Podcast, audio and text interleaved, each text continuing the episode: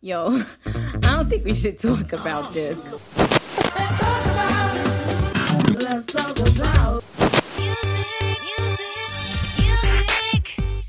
Bonjour à tous et bienvenue dans 3 minutes 49, la sélection Actu. Salut Romuald. Salut Adam, t'as retrouvé ta voix? Ouais, ouais, ouais, elle est en bonne voie justement d'être revenue euh, parfaitement entièrement, donc je, je, suis pas mal. Mais, mais tu avais très bien fait le taf hein, pour l'intro la dernière fois, donc. euh, T'as vu? Ça s'était bossé à l'entraînement, on n'oublie pas. Ah ouais, ça se voit. En tout cas, vaut mieux, vaut mieux qu'on ait de la voix parce qu'on a, on a à la fois un programme chargé aujourd'hui et sur toute cette fin d'année aussi. La fin d'année s'annonce euh, chargée, effectivement.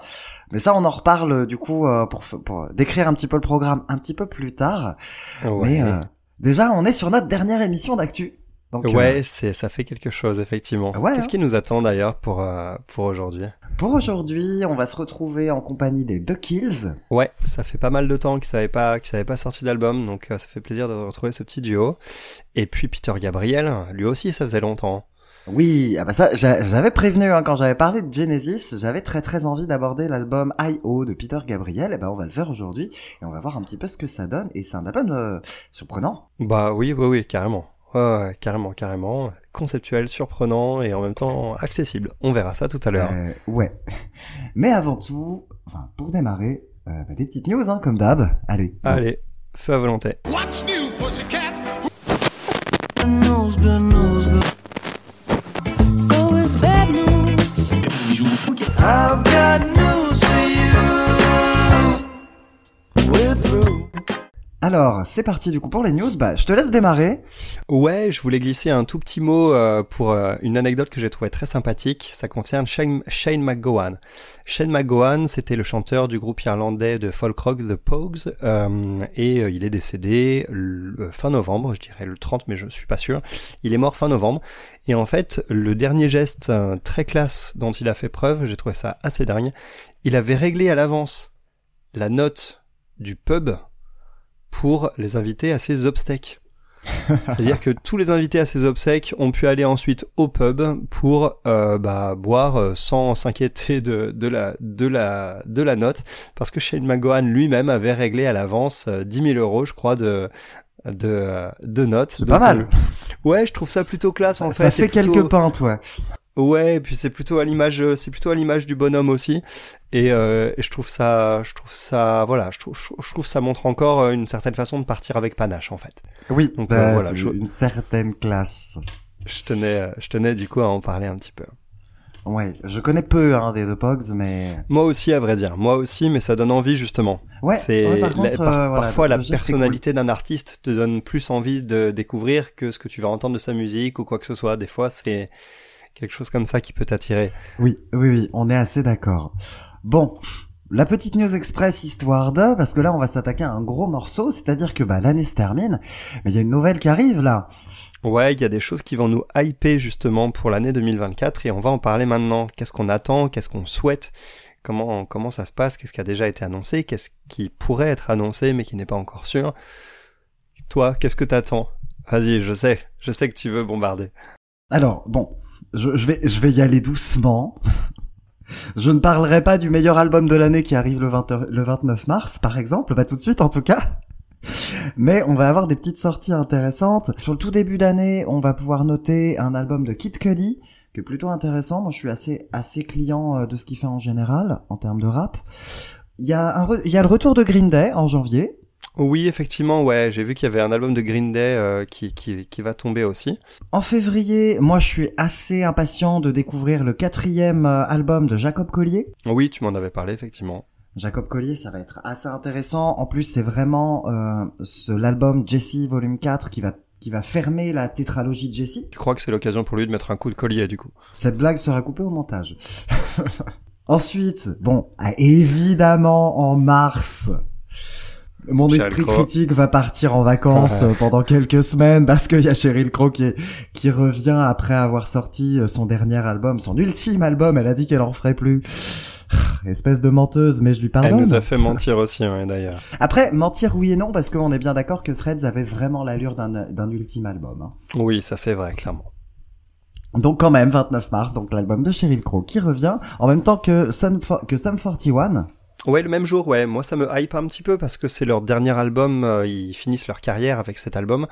Euh, ils sont en train de faire leur dernière tournée d'ailleurs, hein, qui se profile aussi pour euh, pour s'étendre sur 2024. Donc, ça va, c'est toujours intéressant d'écouter un album qui est annoncé, qui est vraiment, qui sera vraiment l'album ultime, un peu comme ce qu'on avait eu du côté de REM il y a une grosse dizaine d'années. Oui. Après, on voit aussi toujours en mars hein, des Véronicas, donc euh, je suis assez curieux. Et Lenny Kravitz. Oui, Lenny Kravitz aussi. Le premier single est sorti il y a déjà quelques semaines et euh, il est assez intéressant. C'est ce qui est bien avec Lenny Kravitz, c'est que tu reconnais immédiatement son style, mais Oui. tu mais tu sais jamais vraiment à quoi t'attendre cependant parce qu'il explore quand même pas mal de, de genres au fur et à mesure de sa carrière. En plus, il Ouais. explore de plus en plus de, de styles différents. Effectivement, plus dans le rock pur premier et dur. single est plutôt cool, hein, et surtout le clip Ouais. est très bien. Moi, j'aime bien le clip. Bah, Mais globalement, Il se, ba- il se balade à poil la moitié du clip. ah bon? Pas vu, ouais, pas, pas remarqué. Euh, moi, je trouvais que le, moi, j'aimais bien les décors. Je- moi, moi, je trouvais que l'appartement était joli. Ouais.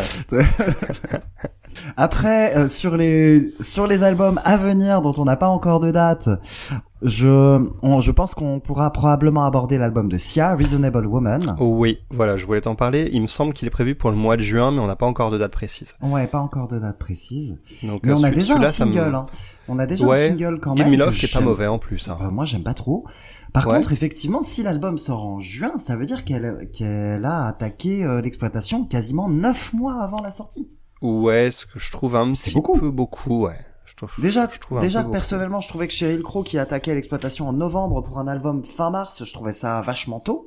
Ouais, quatre mois avant, c'est c'est vrai que c'est c'est quand même beaucoup. ouais. Mais alors, si Sia nous sort ça en juin, ça me On va voir, hein, je sais pas comment elle a prévu son truc, mais en tout cas, moi, c'est vrai que j'ai découvert sa discographie euh, l'année dernière quand on avait attaqué un album de Noël d'ailleurs de Sia euh, l'an dernier, et du coup, j'avais découvert sa discographie à ce moment-là, et j'avais découvert beaucoup de belles choses, donc je suis assez assez curieux, j'ai assez hâte d'écouter cet album.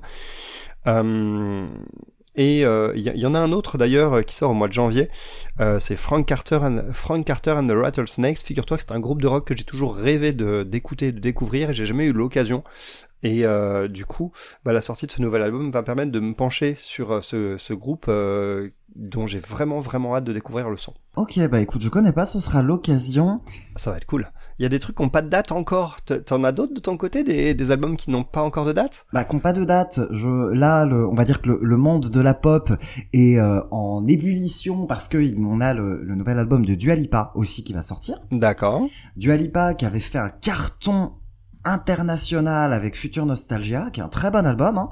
et du coup, bah, c'est la suite de d'un album qui a réussi à conquérir le monde. Donc ça, ça, ça intéresse Toujours un peu casse-gueule, ouais. Toujours un peu casse-gueule parce qu'il y a une grosse attente autour de ça. C'est ça. Elle a sorti le single Houdini qui cartonne, donc on va voir ce que ça donne du coup. euh, Tu dirais qu'il cartonne comme par magie ou... Personnellement, Houdini, moi, me, voilà, je, trouve ça sympathique, mais vraiment pas révolutionnaire. Et euh, moi, j'ai un petit chouchou que j'attends. Je t'en avais déjà parlé. C'est le retour des Sugar Babes. Oui. Et cette Oui, histoire incroyable. Donc, c'est le premier album des Sugar Babes depuis 2009. Donc, ça remonte hein, déjà pas mal. Oui, en effet, ouais. Et c'est le premier album de la formation d'origine depuis 2000. Ah ouais, ouais. Donc là, on est vraiment ouais, dans l'archéologie, quoi. Ouais, Ouais. donc euh, donc je suis très très curieux de savoir ce qu'elles ont à, à proposer. Et puis ça va être sympa de parler de ce groupe-là qui est un, qui est un, finalement un des piliers des, des girls band euh, britanniques Ouais, ça. De, de la fin des années 90, début 2000. Donc ça va être assez cool. Euh, J'espère que l'album va être cool quand même. Bah écoute, c'est ce que je souhaite en tout cas. C'est ce que je souhaite. Tout comme les éventuels albums des Black Keys, hein, qui a priori euh, nous préparent quelque chose pour cette année. Ouais. Même si ça reste encore un petit peu en sous-main pour, en sous-marin pour l'instant. Il y a quelques news qui, qui, euh, qui font surface avec quelques collaborations a priori. Toujours intéressant. Euh, on aurait aussi un nouvel album de YouTube prévu pour cette année. Ah oui. Ouais, ça forcément ça me hype à mort, mais sachant que on serait sur un album beaucoup plus beaucoup plus rock, beaucoup plus énervé que la compilation euh, Songs of Surrender sortie euh, sortie cette année.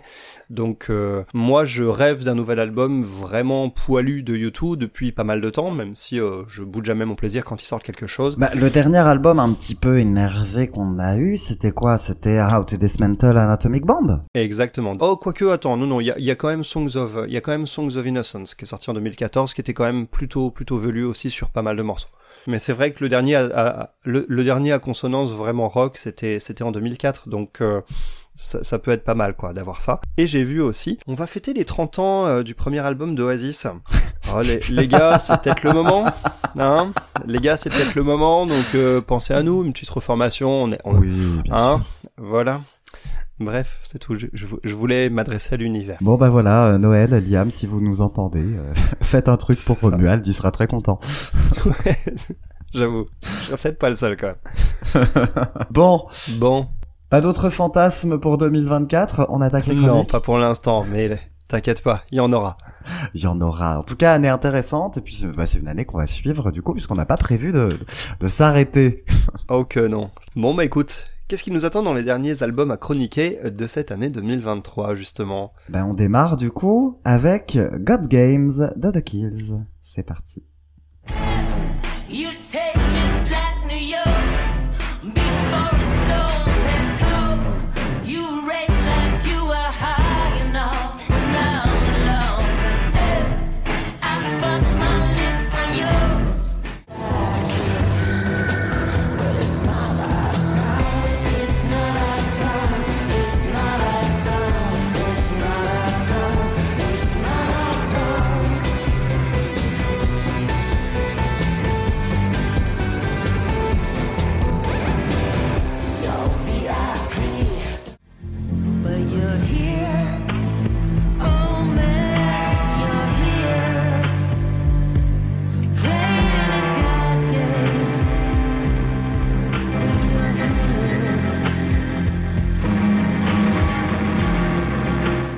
Alors, euh, bah, présente-nous les The Kills. Et là, je laisse planer le mystère parce que je ne dis pas ce que j'ai pensé de l'album. Ouais, j'ai aucune idée, on en a même pas parlé, euh, on en a même pas parlé euh, hors antenne. Non, Donc euh. The Kills en tout cas, c'est un duo euh, formé par la chanteuse américaine Alison Mossart, dont je suis d'ailleurs amoureux de la voix.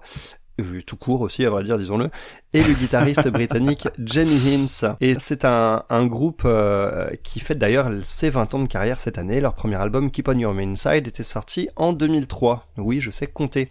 Faut savoir que à l'époque de la formation du groupe, les deux musiciens s'envoyaient, vu que c'est un groupe qui s'est formé euh, par-delà l'Atlantique, bah ils s'envoyaient en fait euh, des démos à coups de euh, magnéto 4 pistes et de boîte à rythme, et euh, chaque musicien apportait ses contributions euh, et tout ça sur les démos qui s'envoyaient euh, par-dessus l'Atlantique, c'est quand même assez dingue. Et ils sont gardés cette composante du coup au fur et à mesure de leur carrière, on entend toujours beaucoup de boîte à rythme dans leur musique, ils font eux deux tout ce qui se passe sur leurs albums, et euh, ils ont un son garage rock assez particulier, assez identifiable. Et hélas, bah 20 ans plus tard, ils sont restés quand même assez fidèles à ça. À noter une petite anecdote avant de partir sur cet album, qu'en 2013, Jamie Hinz, il a perdu l'usage de son majeur de la main gauche suite à un léger conflit avec une portière de voiture. Et cet, euh, cet incident a entraîné une modification de sa façon de jouer. On a aujourd'hui God Games qui paraît 5 ans après leur opus précédent. God Games, c'est leur sixième album. Qu'est-ce que t'en as pensé? Alors, bon allez, on arrête un peu avec le suspense, mais c'est un peu délicat en fait parce que j'ai encore du mal. Hein. Je sais pas vraiment ce que j'en ai pensé. C'est un peu, c'est un Tu album. connaissais pas The Kills? Je connaissais pas du tout The Kills. Ah, je pense que c'est pour ça aussi. Ouais, je connaissais pas. En fait, c'est un album, au début, vraiment sur les premières écoutes, je me suis dit, eh bah, c'est tiède. C'est un album que j'ai trouvé un peu tiède. Mais je me suis surpris à fredonner les titres, notamment New York, qui est vachement bien New York. New York est vachement bien. Puis euh, My Girls, My Girls, etc. Et en écoutant, je me rends compte qu'il y a quand même une véritable finesse au niveau de la guitare, déjà, ça y a pas de doute. Que la voix d'Alison Mossart, elle est hyper charismatique. Et du coup, je, je suis perdu. Est-ce que je le trouve tiède et en même temps, bah, si j'arrive à fredonner des chansons, c'est qu'il y a quand même quelque chose déjà d'assez, d'assez indéniable en termes de qualité. C'est un Mhm. album, je prends beaucoup de plaisir quand même à l'écouter, mais c'est du plaisir qui est presque après coup, en fait. Ouais. C'est un album qui m'ennuie sur l'écoute, mais que j'arrive pas à enlever, euh, à- que j'arrive pas à sortir de ma tête une fois que je l'ai écouté. Ouais, je comprends. Je vois à peu près ce que tu veux dire parce que quand j'ai découvert le, le groupe, ça m'a fait ça quand j'ai écouté leurs albums. Donc je, je ne sais pas. Enfin, je, je pense que si. Je pense quand même que je sais que c'était plutôt très cool. Alors globalement, c'est quand même très réussi. C'est quand même très bien. Mais c'est vrai que c'est un album qui a pas l'air marquant comme ça, mais qui laisse une empreinte. Ouais, ouais, je comprends. Attends. Donc, euh, donc oui, mais c'est une étrange sensation. Pas facile de, de se faire une idée précise quand on découvre The. Kills. Ouais, ça pour ça. le coup, hein. je te rejoins, je te rejoins là-dessus parce que c'est un groupe qui a quand même une identité sonore qui est très marquée, à la fois par ce dont je parlais, par l'espacement en fait entre les deux membres du groupe et la manière dont ils qui a Ouais. caractérisé en fait leur son fait de, de boîte à rythme, d'enregistrement un petit peu un petit peu cradingue, on va dire, et par ce son de guitare aussi que Jamie Hinz réussit à avoir. C'est pas forcément un virtuose absolu de la guitare, mais le mec joue, tu sais que c'est lui. Oui, c'est ça. quelque C'est chose- quand même hyper identifiable. Euh, c'est quelque chose que je respecte énormément. Parce que le plus difficile n'est pas forcément d'atteindre un, un gros niveau technique quand t'es musicien, mais d'avoir un son qui ne qui n'appartient qu'à toi en fait, qui t'identifie. Il y, a, il y a toujours de la référence évidemment, il y a toujours euh, il y a toujours un petit peu d'inspiration dans beaucoup d'autres guitaristes, mais Jamie Hinz fait partie justement de ces gens-là qui ont réussi en fait à, à développer un son si particulier en collaboration avec Alison Mossart. Et, euh, je trouve que euh, en dépit en plus de tout ce qu'il a subi, le fait de pouvoir conserver en fait cette identité sonore au fur et à mesure des sorties et des albums euh, est, est quand même assez dingue. Et moi, ça me fait toujours un petit frisson quand je retrouve ça, parce que au final, The Kills, c'est pas leur chanson que j'aime autant. Mais leur son, en fait. C'est une identité. Ouais, ils, je ils- vois, ouais. ils- ils sonnent vraiment comme The Kills et, et rien d'autre. Et en fait, c'est quelque chose que je trouve euh, assez, assez fragile, justement, assez précieux. Et du coup, à chaque fois, je savoure leur retour. Et ensuite, seulement, je me dis, bon, c'est cool, j'ai retrouvé leur son, c'est cool. Maintenant, est-ce qu'il y a des morceaux qui valent le coup de vraiment sortir du lot? Bah là, j'aurais dit non. Alors, bah, sur l'album, il y en a quand même. hein. Il y a vraiment des. Quand on va Ouais. focus, il y a des trucs assez fous. Mais je, je pense, bon, déjà, c'est clairement un album à écouter en, en, en totalité. Oui. C'est une, moi, ce que j'adore vraiment, c'est une mise en ambiance, en fait. C'est la mise en ambiance Oui, globale. C'est toutes ces nappes de guitare, de synthé, qui vont flirter un peu avec l'électro. Et la voix, du coup, d'Alison Mossart, elle se marie bah, à la perfection avec ces sonorités-là. Donc, euh, ah oui. Mais c'est, par contre, c'est clairement un album d'ambiance. C'est plus un album que je mettrais en fond. Ouais, je comprends tout à fait, parce que moi, je l'ai écouté, euh, je l'ai écouté dans ces conditions au départ, et tout comme toi, aucun morceau n'est vraiment ressorti, mis à part New York, qui était un, un des premiers Ah oui. singles. Par contre, New York, Euh, c'est imbattable. Hein. C'est un titre imparable. Ouais, en ouverture en plus tout de suite, Oui. euh, tu Ah bah sens oui. le, so- le son en plus direct caractéristique, euh, le, le, le- le beat, le son de guitare, la voix qui est tout est immédiatement identifiable, le riff.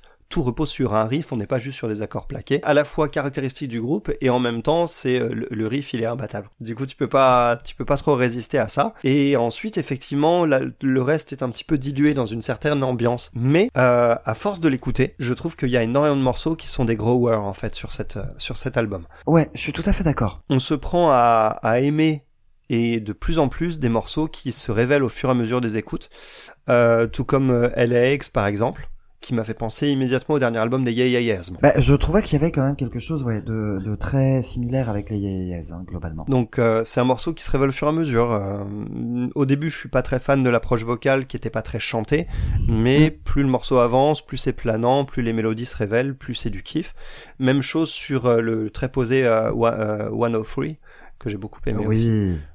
C'est c'est vachement bien, One of Three. Donc euh, avec, avec- on, on- c'est très posé au départ et on sent pas arriver la guitare de Jennings qui qui explose sur les refrains, bombarde en fait un- un- une grosse force d'impact et justement elle est très diluée sur l'album cette force d'impact. Du coup on la sent passer en fait dès que dès qu'il y a des morceaux un peu plus énervés en fait on les sent passer quoi. Mais comme tu l'as dit il y a des nappes, il y a beaucoup de nappes sur cet album, c'est peut-être Ouais. ce qui le caractérise plus que leur disque précédent.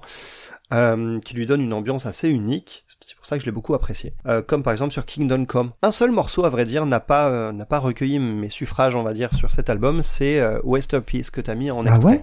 Ah, ça m'étonne. Ouais.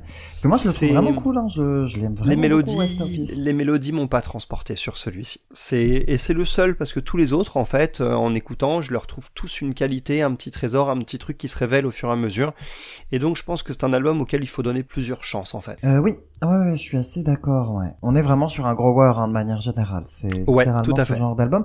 Je dis pas, je dirais pas qu'il faut l'apprivoiser parce que c'est un album qui est quand même assez immédiat. Oui, quand même, de la première écoute, tu sens Mais que c'est, tu sens que c'est agréable, mais c'est dur de différencier les différents titres, en fait, au début, quand tu l'écoutes pour la première fois. C'est ça. Et puis je pense que c'est un album qui va jamais souffler. On va, on va pas se dire, à part peut-être pour New York, on va pas se dire, waouh, c'est incroyable. Mais Non, par contre, effectivement, bah moi, je vais commencer, euh, comme je, comme je disais, hein, à siffloter les mélodies et à se dire, ah tiens, c'est vrai. Ceci dit, moi, et pour moi, il y a quand même un autre sommet dans cet album. Alors, il y en a, il y en a quelques-uns, mais le- pour moi, un autre sommet, c'est Blanc. Blanc, Oui, c'est un oui. morceau qui a une approche beaucoup plus jazz, beaucoup plus feutrée, beaucoup plus distinguée, beaucoup plus classieuse. Et euh, je trouve ça intéressant parce que le contraste avec leur son habituel fait de, de sons assez, assez grossiers, on va dire, en termes de, de boîte à rythme, de, de, de, de traitement, de distorsion sur la guitare, eh bien, il- malgré tout, c'est un groupe qui ne manque jamais de subtilité en dépit de cette approche, ce que je trouve Mm. assez, assez dingue comme numéro d'équilibriste. Et sur Blanc, on a un domaine d'un seul coup beaucoup plus jazz et euh, l'évolution ensuite avec les percussions et les refrains qui viennent au fur et à mesure agrémenter le morceau. Je trouve que c'est un, un sommet d'émotion en fait. Je trouve que c'est un sommet d'émotion qui est juste trop court malheureusement. C'est pour moi le seul défaut de cette chanson. Ouais. Donc euh, voilà, moi j'ai beaucoup aimé. Hein. Moi j'ai beaucoup aimé cet album. Après il faut dire que j'étais en territoire connu aussi et euh, j'étais j'étais au contact d'un groupe qui m'avait beaucoup manqué depuis 2016 et euh, qui déjà en 2016 m'avait beaucoup manqué parce que ils, maintenant ils mettent 5 ans entre chaque album. Donc euh, du coup voilà, forcément c'est un peu c'était c'était un petit peu aussi ce plaisir des retrouvailles on va dire. Donc moi j'aurais tendance à le conseiller quand même cet album. Et toi? Mais moi aussi, hein, moi aussi quand même. Ah. Quand même, parce que c'est un album, comme je disais, qui m'a mis un peu, qui m'a laissé froid sur le moment, mais c'est un album qui reste en fait, c'est un album qui reste en tête. Mm. Donc il- je vais, il va peut-être pas me rester euh, des mois et des mois, mais ça, bon, déjà de toute façon à l'écoute, même si il me laisse un peu froid, c'est clairement pas euh, désagréable à écouter. Hein, L'inverse d'un album désagréable à écouter, clairement. Mais s'il transporte pas sur le moment, bah c'est un album quand même qu'on garde, qu'on garde en tête, et le, et ne serait-ce que pour le son et l'identité sonore du groupe, ça vaut le coup d'écouter C'est ça. Et il y a quand même un côté assez distingué, je trouve quand même dans l'ensemble. Tu sens que c'est fait avec une certaine euh, avec une Ah oui. certaine classe, avec euh, avec un certain savoir-faire euh, de 20 ans de carrière tout simplement. Bah oui, complètement. The Kills, figure-toi que moi je les avais découverts dans un film de Jacques Audiard qui s'appelle De battre mon cœur s'est arrêté. Dans ce film-là, il y avait un morceau euh, qui s'appelle Monkey 23. Et ce morceau, il m'avait complètement soufflé. Il est exceptionnel. C'est toujours aujourd'hui un de leurs meilleurs morceaux. Ouais. Et c'est à ce moment-là que je m'étais penché sur leur discographie que je te propose d'explorer un petit peu. Allez, vas-y. Donc ce titre-là était issu de leur premier album qui s'appelle Keep on Your Mean Side et euh, qui est sorti en 2003 et c'était vraiment une, une découverte. On trouvait déjà tout ce qui fait leur identité et on avait un groupe qui avait le l'innocence euh, du comment dire du, du des balbutiements on va dire. Ils venaient ils avaient pas l'habitude de jouer beaucoup ensemble en fait. Euh, ils jouaient beaucoup mais séparément et globalement quand ils ont commencé en fait à enregistrer l'album, à tourner aussi l'année d'avant en, 2000 en, en 2002, eh bien, ah, il a fallu que l'un l'autre s'apprivoise comme ça aussi, et, et en face à face en quelque sorte, et, Mm.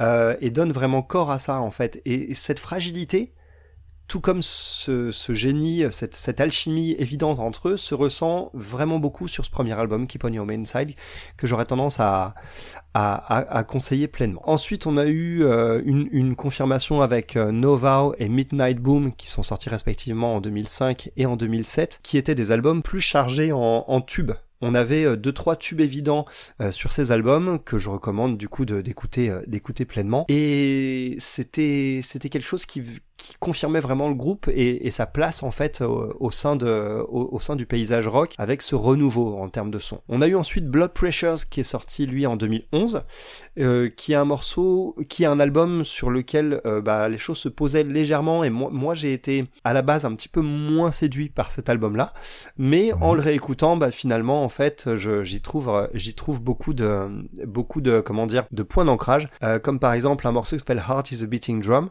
qui lui est- vraiment, comme son nom l'indique, sur des percussions pleinement, et, euh, et surtout un titre très feutré à l'ambiance un peu jazz comme ce qui m'a séduit euh, sur euh, l'album d'aujourd'hui qui s'appelle Last Goodbye qui est un morceau juste piano voix euh, qui est un album qui est un morceau qui qui m'a complètement euh, complètement transporté avant que l'album le fasse à son tour en vérité. Euh, on avait enfin un single dont je suis obligé de parler, euh, un single, un morceau d'ouverture pardon qui s'appelle Future Start Future Starts Slow, qui était quand même pas mal. Donc c'est pas leur album le plus immédiat, Blood Pressures, mais à la réécoute, et ben en fait moi je le place, euh, je le place quand même au-dessus des autres. Quoi. À force de le réécouter finalement, bah il, me séduit plus que les autres. Euh, tout comme euh, tout comme celui d'aujourd'hui à vrai dire. À noter enfin qu'en 2016 ils ont sorti Ash and Ice, un album un peu plus apaisé qui était euh, tout aussi euh, tout aussi agréable que ses prédécesseurs, sans pour autant être aussi marquant. Donc que Blood Pressures, que Keep on Your Mean Side leur premier, et évidemment God Games, leur album qui est sorti aujourd'hui, que je place aux côtés de ces deux-là dans le dans le haut Quand du même, panier. ouais. Ok. Et en termes de porte d'entrée, du coup, moi, si j'ai envie de continuer euh, mon aventure avec les The Kills, Bah écoute, soit Keep on Your Mean Side, soit God Games. Soit tu démarres par le début, soit par la fin, tu seras pas dépaysé, tu ne seras pas déçu. ok, très bien. Bon, c'est pas mal, du coup, pour The Kills. Eh oui. Et ben je crois que d'ailleurs euh, on a un petit interlude sympa que tu nous as que tu nous as préparé, une petite chronique en 3 minutes 49. Par oui, il paraît que, il paraît que c'est bientôt Noël. Alors on va le passer en compagnie de Brandy. Allez. Eh bah écoute, à l'attaque.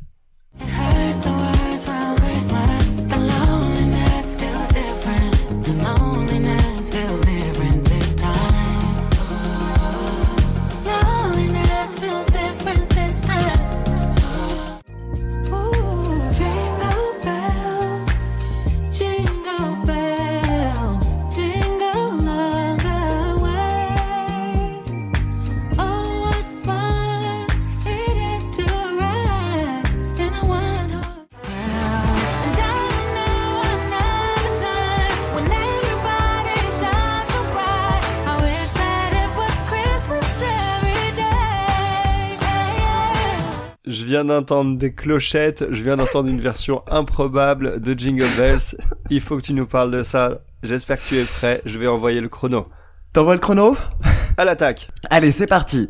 Alors, il y a, il y a des artistes comme ça, euh, chez moi, qui, à la moindre petite note, mon esprit critique a décidé d'aller faire un tour.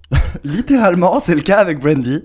Brandy, qui, Brandy Norwood, qui a démarré sa carrière à l'âge de 14 ans en 1994 et qui est euh, la légende vocale du R&B. Son surnom, c'est The Bible. Ah ouais. Ça pose les choses. voilà, elle a une, une influence sur les techniques vocales utilisées dans ce genre de musique qui est encore d'actualité hein, maintenant.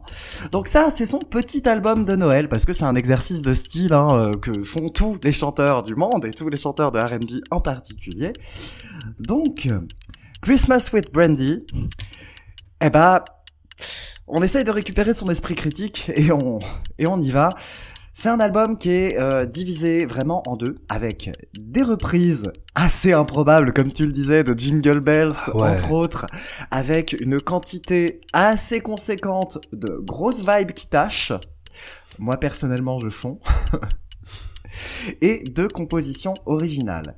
Les compositions originales, qui pour ma part sont les meilleurs titres de l'album, ça va osciller entre R&B très old school comme Feels Different, qui est pas vraiment une chanson de Noël, mais qui est tellement bien foutue que, bah au final, moi j'abdique, j'abdique complètement. Ou alors des titres beaucoup plus fun et sont euh, Wanna Be All I Want for Christmas Is You, qui s'appelle Christmas Every Day, qui est plutôt très fun, très sympa et euh, bah tout à fait cliché. Parce que oui, c'est un album de Noël, donc on embrasse la totalité des, des codes de Noël. Donc, bah petite clochette, petit clavier, petite guitare un petit peu hawaïenne dans, dans les délires euh, gentiment funky mais quand même extrêmement cheesy parce que bon c'est Noël. Hmm. On va avoir du Christmas, du Santa, du mistletoe, tout ce qui va. Ouais, tous les trucs, ouais. ouais. Voilà. Et euh, c'est un album de Noël qui est quand même relativement bien ficelé. Je l'ai dit, vocalement, c'est à tomber par terre parce que c'est la reine des harmonies vocales. Ça, il n'y a pas de doute.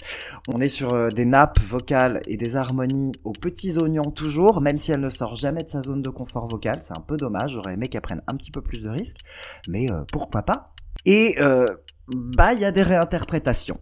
et ça, c'est, on va dire que autant sur Jingle Bells, c'est surprenant et ça marche moyen, autant sur des versions, bah, comme Santa Baby, ça marche un petit peu mieux. Santa Baby. Santa Baby, qui est un titre que j'ai toujours adoré parce qu'il y a un sous-entendu qui est quand même très très cool. Ouais. Réécoutez la chanson et vous, vous allez voir que quand même Santa Baby est une chanson avec un sous-entendu érotique très fort. La version de Kylie Minogue d'ailleurs, hein, euh, qui est très chouette. Mais voilà, donc euh, Christmas with Brandy, c'est un album de Noël qui ne révolutionne rien, mais qui s'inscrit parfaitement dans la discographie de Brandy. Il est à la fois cheesy, à la fois bien foutu, et euh, allez c'est Noël, on est indulgent. Ouais, c'est clair, c'est la saison. Clairement. Bon, bah, c'est cool. Des, des, des- d'autres albums de Brandy à, à nous, à nous proposer? Ah, des albums de Brandy à proposer, euh, il y a Allez, ces- deux, trois. trois monuments. Les trois monuments, ça va être euh, Never Say Never, sorti en 98, qui impose le son Dark Child et les harmonies vocales de Brandy. Full Moon, qui, met- qui a mis tout le monde d'accord en 2000 avec des sonorités un peu futuristes et surtout des compositions aux petits oignons. Il y a un titre sur lequel elle a décidé d'inviter un certain choriste, vraiment choriste, hein, qui s'appelle Michael Jackson. Oh merde. Voilà. Oh Quand. Michael Jackson fait les chœurs sur une chanson, tu te dis que c'est plutôt pas mal sur le CV. ouais, j'avoue. Et l'album Aphrodisiac, qui était lui produit par Timbaland, sorti en 2003. Mais je pense qu'on va reparler de Brandy un jour parce que c'est toujours très intéressant et c'est un vrai pilier euh, du R&B. Eh ben, ce sera l'occasion. Écoute, en attendant, où est-ce qu'on va? Qu'est-ce que tu nous as sélectionné comme gros morceau à chroniquer aujourd'hui? Gros morceau, hein. Ouais. Allez. Peter Gabriel et son dernier album. Euh, ça faisait un petit moment, hein. Ça faisait 20 ans 20 qu'il n'avait pas sorti faisait, d'album de composition originale. Ouais, 21 ans même. Allez, ça s'appelle I.O., petit extrait, et on tape dans le dur.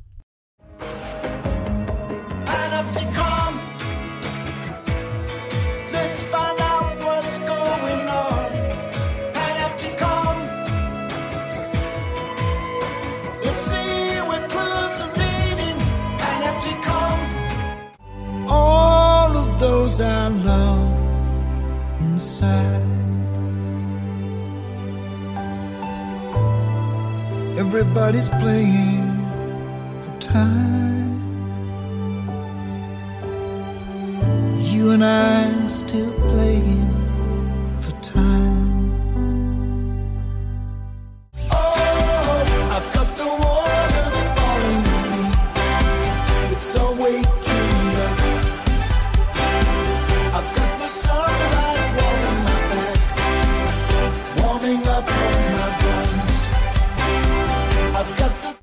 Est-ce que c'est pas trop bien? Bon. On, on s'enjaille déjà sur les extraits, quoi, ça promet. Ah là là là là. Alors, Qui est Peter Gabriel, hein? Gabriel. Bon, j'en avais parlé un petit peu, hein, évidemment.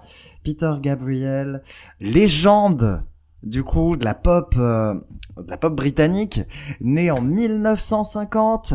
Il a démarré sa carrière au sein du groupe Genesis en 67, groupe qu'il quittera du coup en 75 au profit du coup de Phil Collins. On avait parlé Oui. hein, d'un album de Genesis Ouais, on avec parlé, Phil ça. Collins. Il démarre du coup sa carrière solo dans la foulée, tout d'abord avec quatre albums qui n'ont pas de nom, qui est Oui. vachement pratique Et- pour se repérer. hein, c'est- c'est vrai qu'ils sont nommés Peter Gabriel, 1, 2, 3, 4, quoi. Ouais.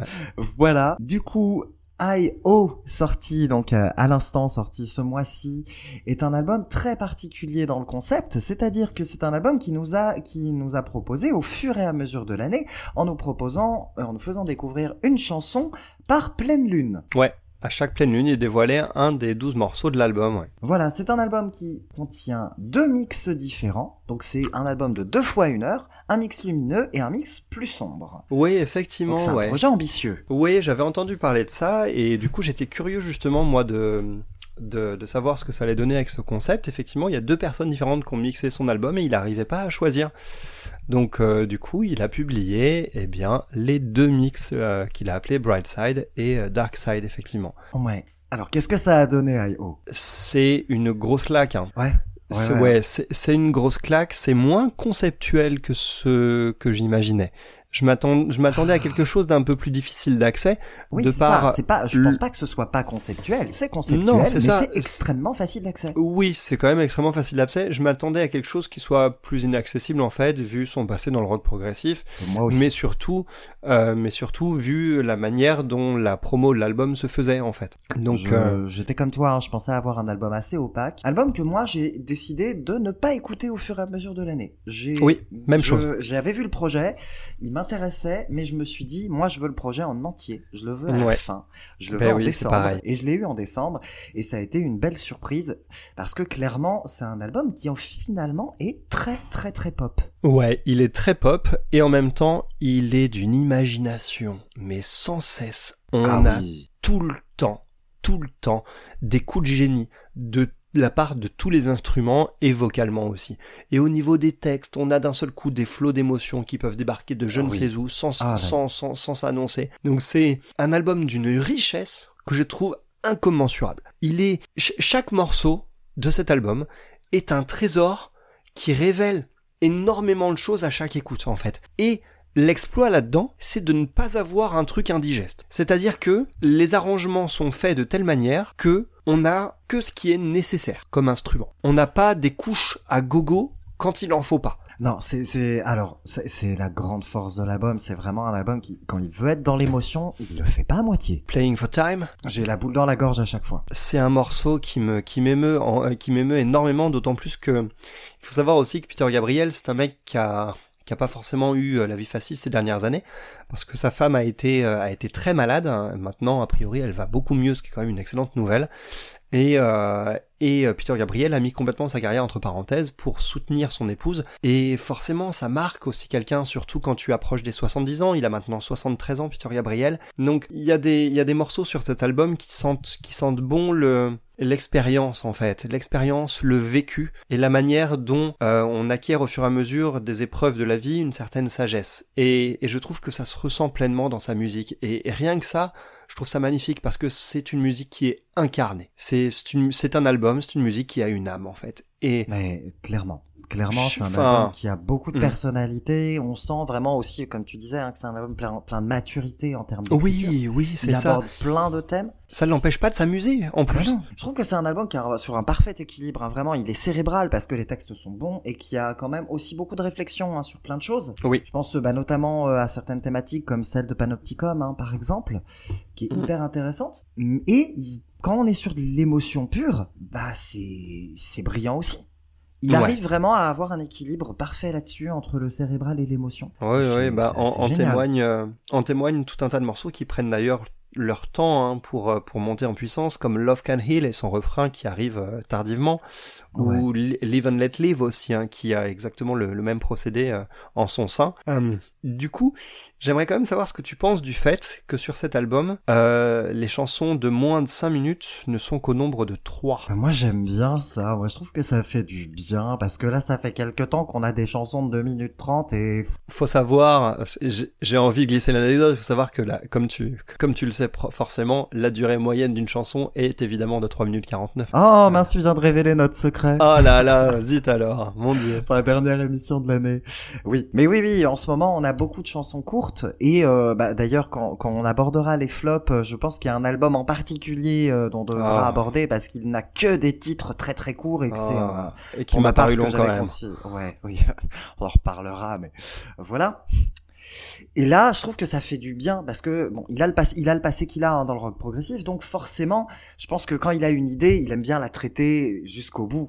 Et Oh oui. effectivement, Chaque morceau prend le titres- temps Ouais. de, de, de construire son ambiance, de, de comment dire, de propos, de comment dire, de d'exprimer son propos, euh, sans pour autant euh, avoir le sentiment, ah non, on est à trois minutes, je suis déjà au deuxième refrain, la vache, j'ai pas encore dit ce que j'avais à dire. À aucun moment on a ce sentiment. Euh, cependant, est-ce que tu trouves, eh, ne trouverais-tu pas que euh, cette abondance de morceaux longs euh, rend l'album un peu plus difficile d'accès? Bah non, non, non, je trouve pas du tout parce qu'il y a un sens de la mélodie pop qui est absolument imparable.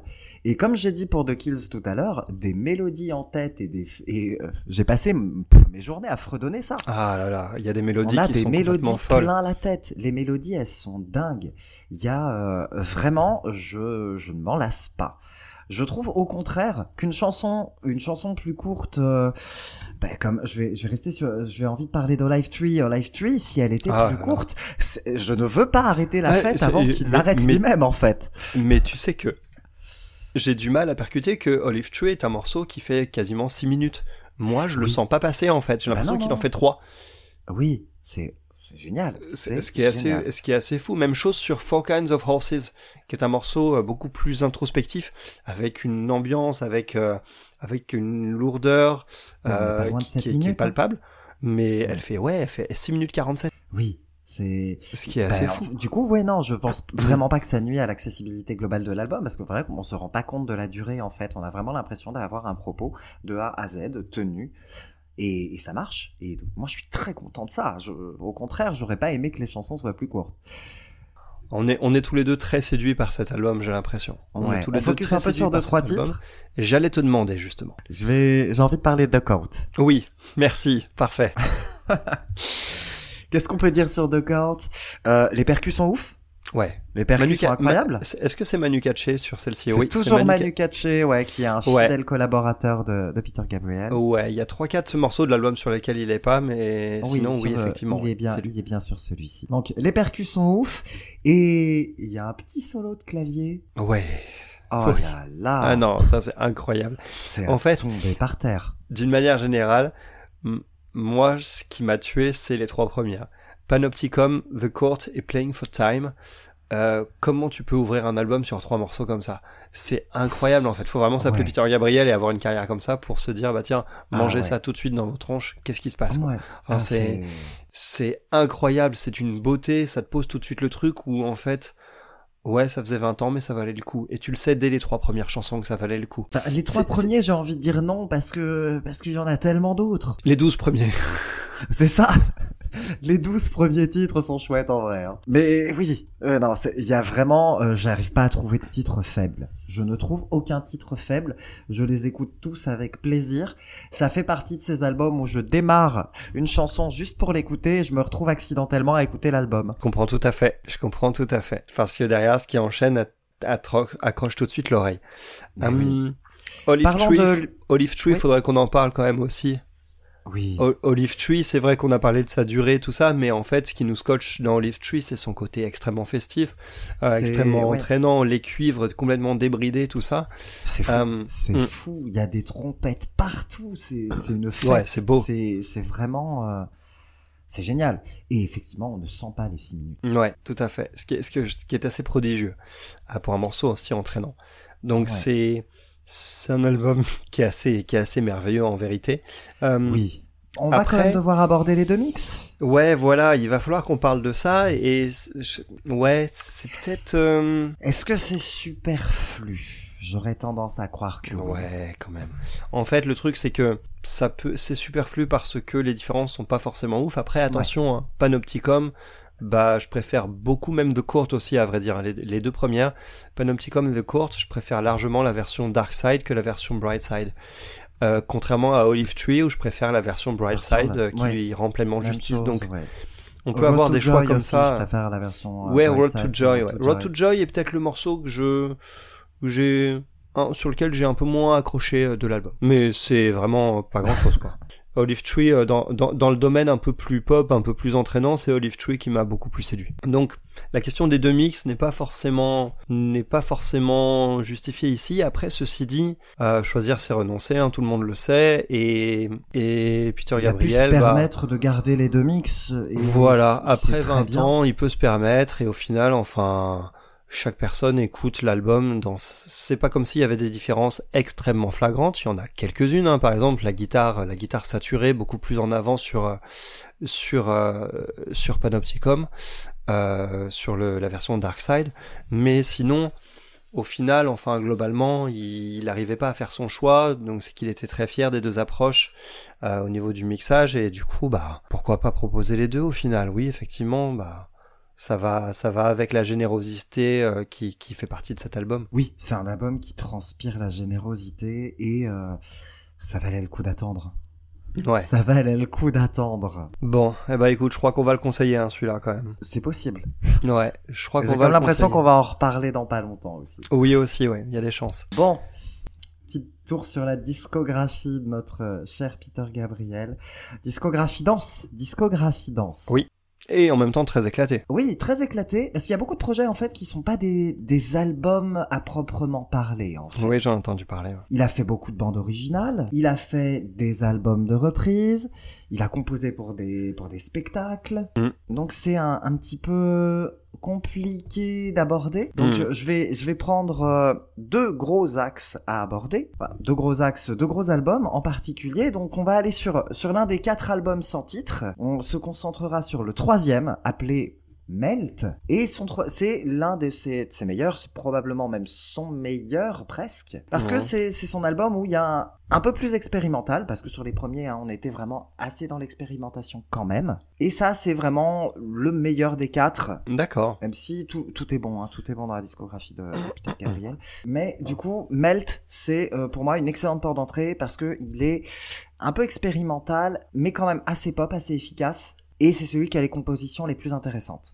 D'accord. Mais surtout, surtout, surtout, si on doit attaquer la discographie de Peter Gabriel, il va falloir passer par So. So, c'est Ouais. sorti en 86. Et c'est l'album sur lequel il y a les énormes tubes Sledgehammer. Sledgehammer, ouais. Sledgehammer qui est un petit chef-d'œuvre de pop Ouais. avec son clip inoubliable créé par les studios Armdan qui avaient qui ont fait euh, Wallace et Gromit. Ah d'accord, je connais pas le, je connais même pas le clip toi. Ah, c'est un clip en stop motion qui est assez fascinant.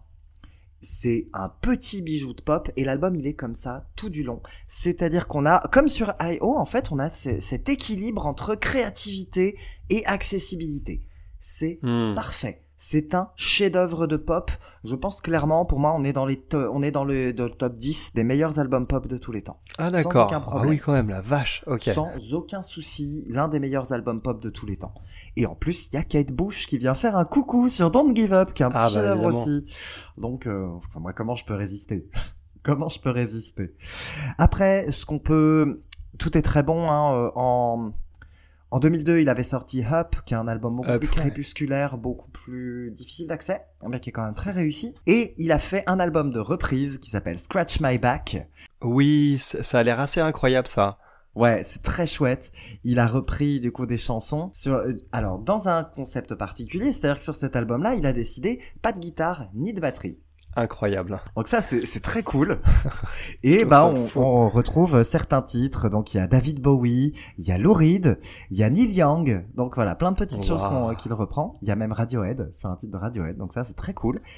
Et il a sorti une suite trois ans plus Ouais. tard qui s'appelle And I Scratch Yours où ce sont des, des invités qui vont reprendre des chansons à lui. Et est-ce que c'est les invités dont il avait repris les chansons précédemment? Parce que je crois qu'il y a quand même Lou Reed hein, qui fait un tour dessus. Je vois qu'il y a Arcade Fire, euh, Bon ouais, il y a. Lou Reed qui reprend Salisbury Hill, il y a Paul Simon qui reprend euh, qui reprend Baiko, mais on y retrouve des petits nouveaux comme une certaine Leslie Feist par exemple, qui Wow. reprend Don't Give Up.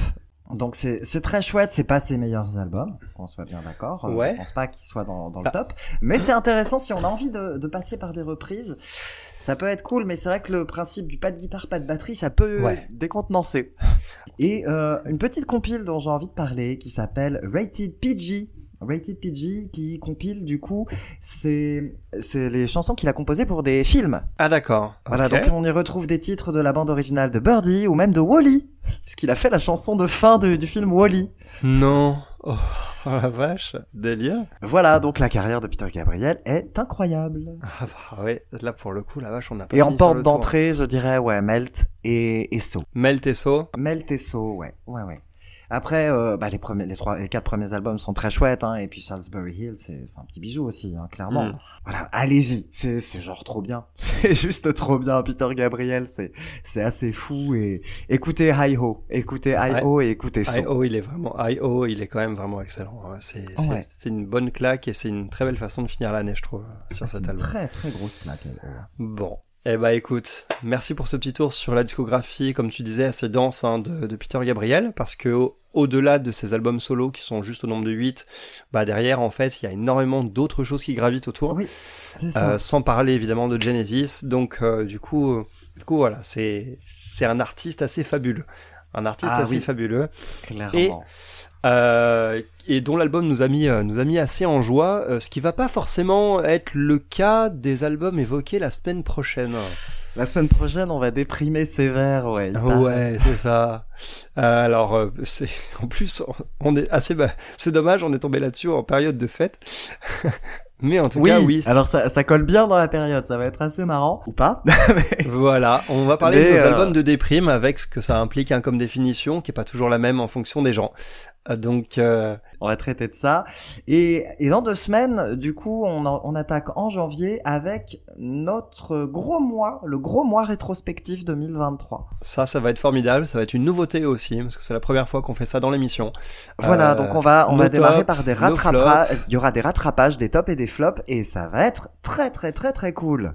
Un gros programme en perspective. On va beaucoup s'amuser. Bon, ben, en tout cas, on se retrouve la semaine prochaine pour clôturer l'année euh, comme il se doit en déprimant sévère. voilà, c'est ça. Ça donne envie aux gens d'écouter l'émission. tu le C'est sens. ça. C'est ça. Voilà. Bon, allez. Merci Ciao à toi tout le monde. Merci, Merci à toi Adam. pour l'écoute. Merci et à puis On se tous. retrouve la semaine prochaine. À la semaine prochaine.